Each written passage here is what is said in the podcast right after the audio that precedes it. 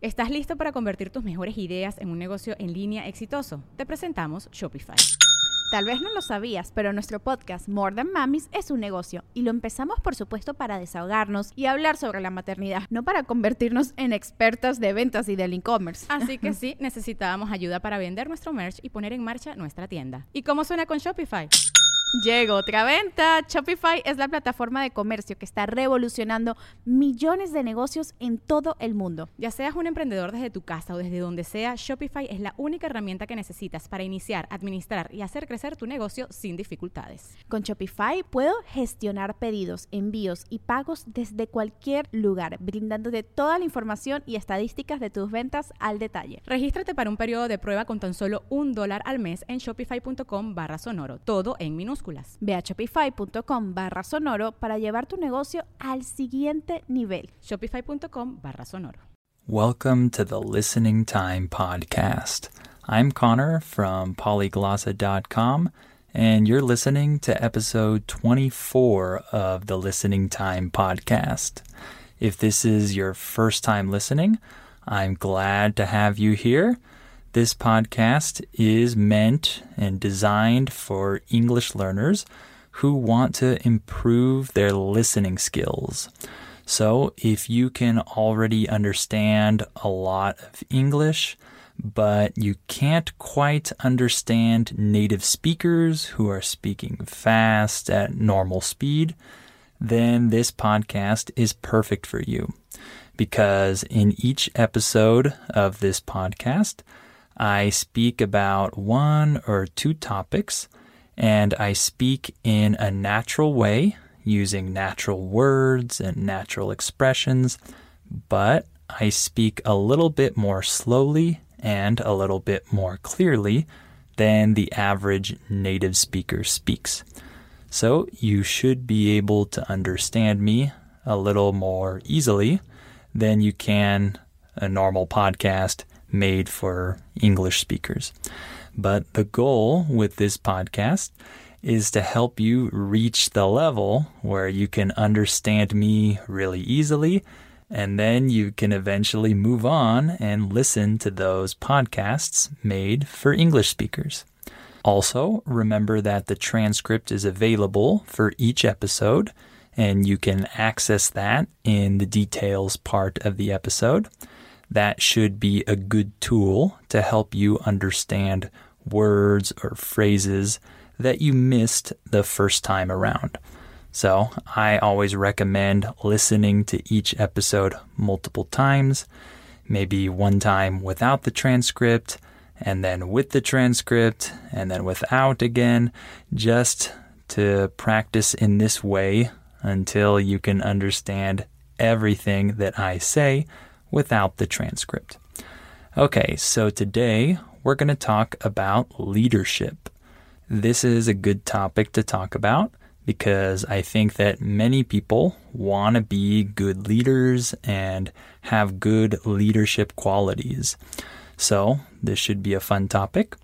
Before we start, remember to sign up for our $1 listening practice seminars at polyglossa.com and check us out on all of our social media accounts. And also share this podcast with anyone else who might find it useful. And if you're listening on Apple Podcasts, give it a like, a rating, a review, and let the world know what you think about this podcast. All right, let's get started. Are your ears ready? You know what time it is. It's listening time. Okay, so first of all, what is a leader? So, a leader is someone who leads, influences, and guides other people. If you're a leader, this means that other people follow you. You're an example for other people. So, obviously, a leader has a very important role in their group of people. So, what are some examples of leadership roles? The word role refers to some position or some responsibility that you have. This is a role. So, first of all, there are professional leaders. For example, a boss or a manager. This could be a leader. I think most of us have had a boss or a manager at some point in our career. Or maybe you're a manager or a boss. So maybe you're this type of leader. And another type of leader is a team leader. So maybe you don't have the title of manager or boss, but maybe you work with a group of people and maybe you're the leader of that group. So in certain industries where many people work in teams, there's usually one person that kind of leads this team.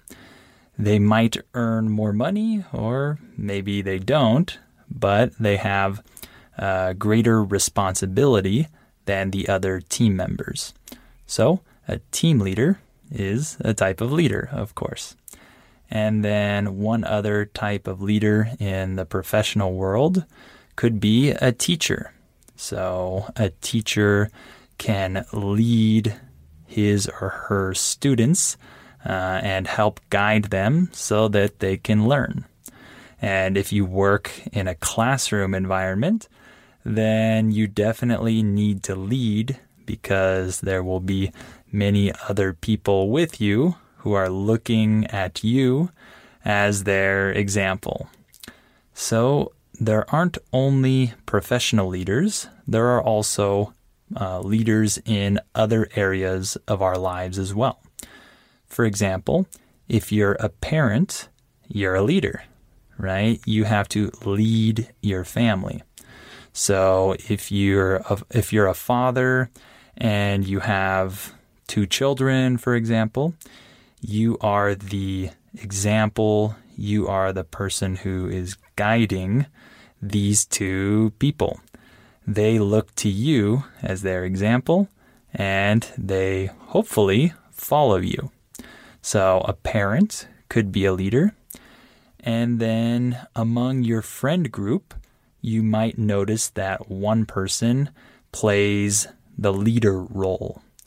That might be you, or that might be one of your friends. So maybe one of your friends is the person who always suggests an activity for you guys to do, or maybe that person always makes decisions for the group or tells the group what they should do. This would be a leader as well. So, there are many different types of leaders in our everyday lives. And there are also a couple different leadership styles. I'm only going to talk about two of these general styles. We hear these words a lot. There are hands on leaders and hands off leaders. A hands on leader is a leader who is very involved in the activity. So maybe they also do some of the work, or maybe they help you do the work. Uh, of course, I'm talking about a leader in a professional environment, right? Maybe your manager uh, always checks on your work and they check to make sure you're doing things right. Maybe they help you out. Maybe they're always there to answer any questions you might have or give you advice. This is a hands on leader. And then there are hands off leaders. A hands off leader is someone who prefers not to participate too much in the activity. So, for example, maybe your manager tells you what you need to do, they give you a task to do, but they let you do the task by yourself and they don't bother you. They just leave you alone and let you work. But maybe after a while, you go and report to them and tell them how you're doing, or maybe they come by once in a while and see if you have any questions or doubts or if you need any help. but they don't hover over you. When we use the phrase hover over someone in English, we mean that the person sticks very close to you and watches what you're doing and monitors your work or your progress, etc. When someone does this, we say that they're hovering over you. So a hands off leader definitely doesn't hover, right? He lets you do your work and then he'll probably check it afterwards. So, leaders can be hands on or hands off, or maybe they're somewhere in between. Okay, now let's talk about some good leadership qualities. So, what do leaders need to do? What characteristics should they have in order to be good leaders? So, I'll talk about five different qualities. The first one is the ability to motivate followers or motivate a team, right? So if a leader is not able to motivate the people that are following him, he's not a good leader because obviously the goal of a leader is to help his team accomplish some goal, right? Complete some task. And if they're not motivated to do this, then the leader isn't doing his job, right? So the ability to motivate people is very important.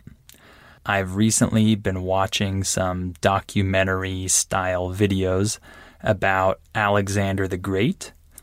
Alexander the Great was a very important historical figure in ancient Greece and more particularly in Macedonia.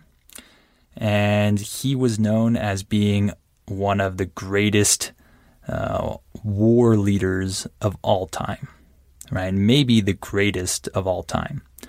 So, one quality that he had was that he was able to motivate his army in battle. And one thing that I found interesting about him was the way he positioned himself when he went to war with his army. So at that time, kings often went to war with their armies, right? And many times, the kings or the most important person, they would be towards the back of the army or maybe in the middle, and they would give commands and they would allow the soldiers to go ahead of them and fight. So many of their soldiers would die before the enemy could even reach the king or the important person. Right? This was a very common way for kings to go to battle because, of course, you don't want your king to die in battle. So you want him to be well protected. However, Alexander the Great often led his army from the very front. So he actually went first and he led the army literally, right? They followed him into battle. And from an objective point of view, this might not be the smartest thing because if you're at the very front, you're more likely to get killed, right? But Alexander the Great, he never showed any fear and he did this in battle. So, even though this is probably not the smartest move, objectively speaking, this actually really motivated his troops. The word troops refers to soldiers, right? The people in the army. So the fact that he was at the front really motivated his troops because they saw that he was willing to die in battle, right? He wasn't just sending them to go die, he was at the very front. So his people definitely followed him, right? This really motivated them to go into battle. So I thought that was a really cool example of how to motivate people, right? To show that you are part of the team. You're not just sending people different places to go do things. You're actually one of the team members. So uh, that's the first leadership quality that's important to have. And then another one is good communication skills. This is an obvious one because if a leader can't communicate well, no one will follow that leader, right?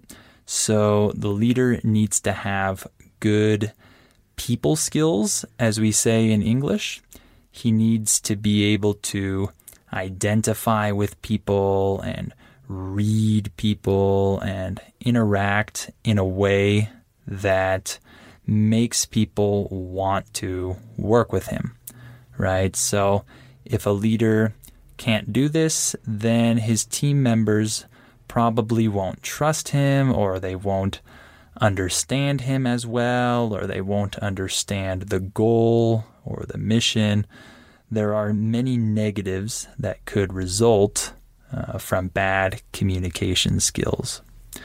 And the third quality that leaders should definitely have is self awareness. When we say self awareness in English, we're talking about the ability to understand how other people view you. So, for example, if someone is not very self aware, this means that they act in a way that shows that they kind of don't care how other people perceive them. They don't even think about this. They just act however they want. But if someone is self aware, then they try to put themselves in other people's shoes, as we say in English, and they imagine how other people might perceive their actions. So this leader might think, hmm, maybe I shouldn't do this because if I do it, it seems arrogant or it seems selfish. So I'm not going to do this action. This type of reflection shows that this leader is self aware. He knows how people perceive him and how they might perceive his actions. So that's another really good quality to have because if you're not self aware and you're a leader, you probably don't realize how people perceive you and they might think you're a jerk. Right? We use the word jerk in English to refer to someone who isn't nice. They're mean, maybe they're a bully, they're not very nice, and they don't consider other people's feelings. So if you're not self aware, you might be acting like a jerk and you don't even realize it. So that's not good if you're a leader. And the next quality is empathy. So, empathy refers to the ability to imagine, understand, feel, and identify with other people's emotions or feelings or thoughts.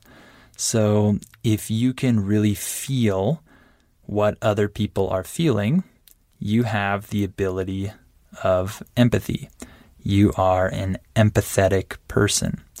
So, a good leader needs to be able to put himself in other people's shoes and imagine how they feel, right? Imagine what their struggles are.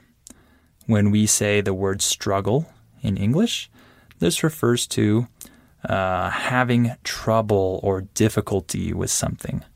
If I say I'm struggling in my math class, I'm saying that I'm having trouble or difficulties in my math class. So if you're empathetic and you're an empathetic leader, you'll be able to understand your team members' struggles or the other people's struggles. You'll understand their fears, You'll understand their desires and you'll show them that you acknowledge this.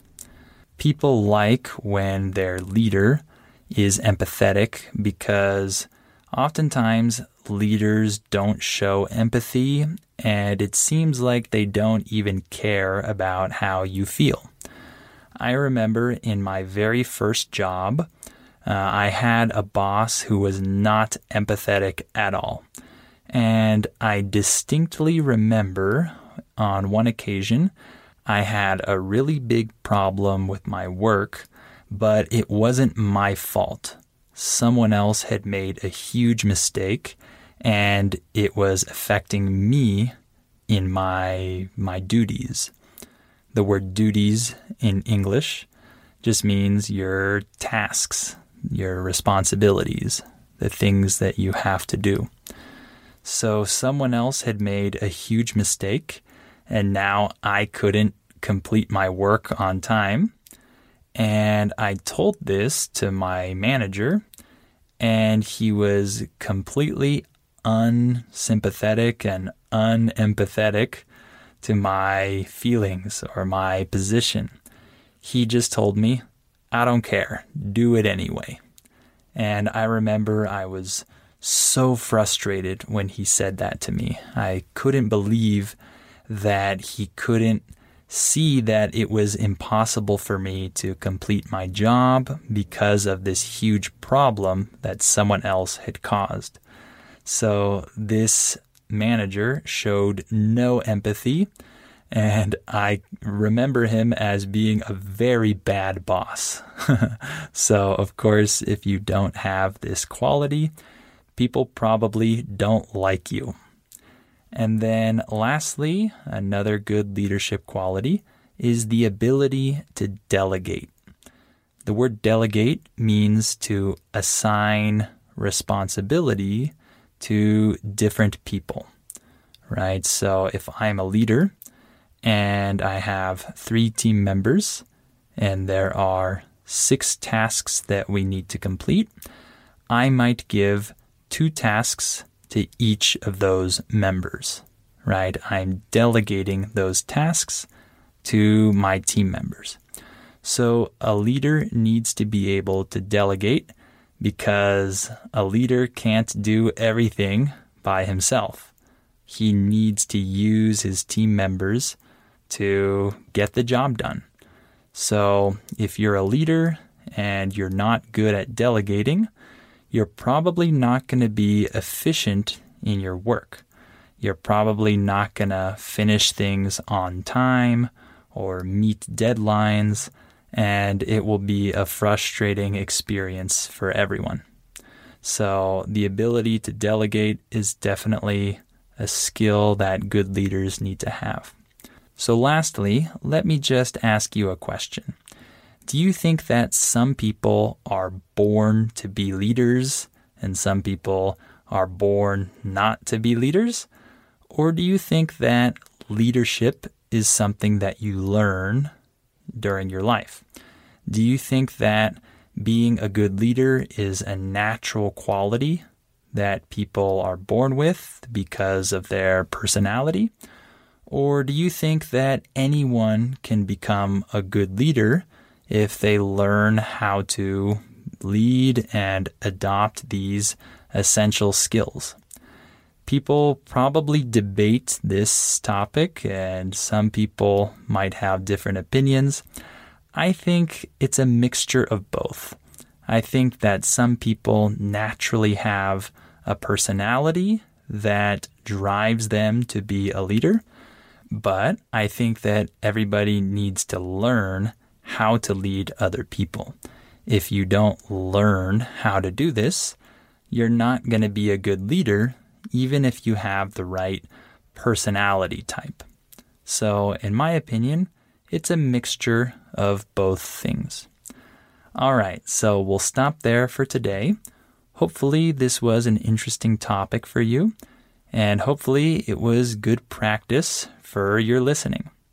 So, remember that you have the transcript available in the details part of this episode. So make sure to access it there if you need it. And of course, remember to share this podcast with anyone else who might find it useful. And if you're listening on Apple Podcasts, give it a like, a rating, a comment. And remember to sign up for our $1 listening practice seminars at polyglossa.com. So, thank you for listening to this episode, and I hope you'll come back for episode 25 of the Listening Time Podcast.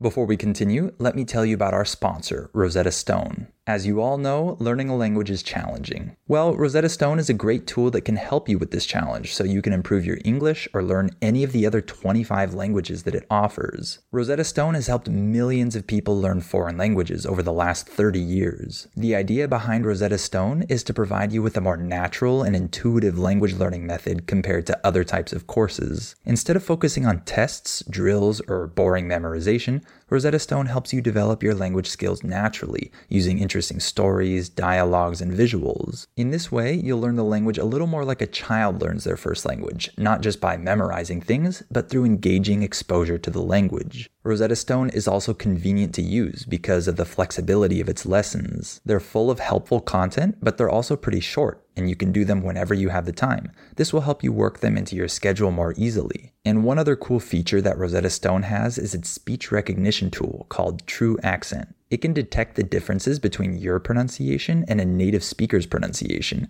so it can give you feedback on how you're pronouncing words and help you improve. As you can see, Rosetta Stone is a language learning tool with a ton of value. Don't put off learning that language. There's no better time than right now to get started. For a very limited time, Listening Time listeners can get Rosetta Stone's lifetime membership for 50% off. That's 50% off unlimited access to 25 language courses for the rest of your life. Redeem your 50% off at rosettastone.com slash listening time today. Hello, it is your partner Big Boy, interested in giving back to your community while making new connections in your neighborhood. Introducing Neighbor to Neighbor, a California volunteers network that empowers you to take action, contribute to local needs, and be a part of something bigger than yourself. Visit ca-neighbors.com to learn more about how you can get to know your neighbor and strengthen your community. Neighbor to Neighbor, it takes a neighborhood. Hello.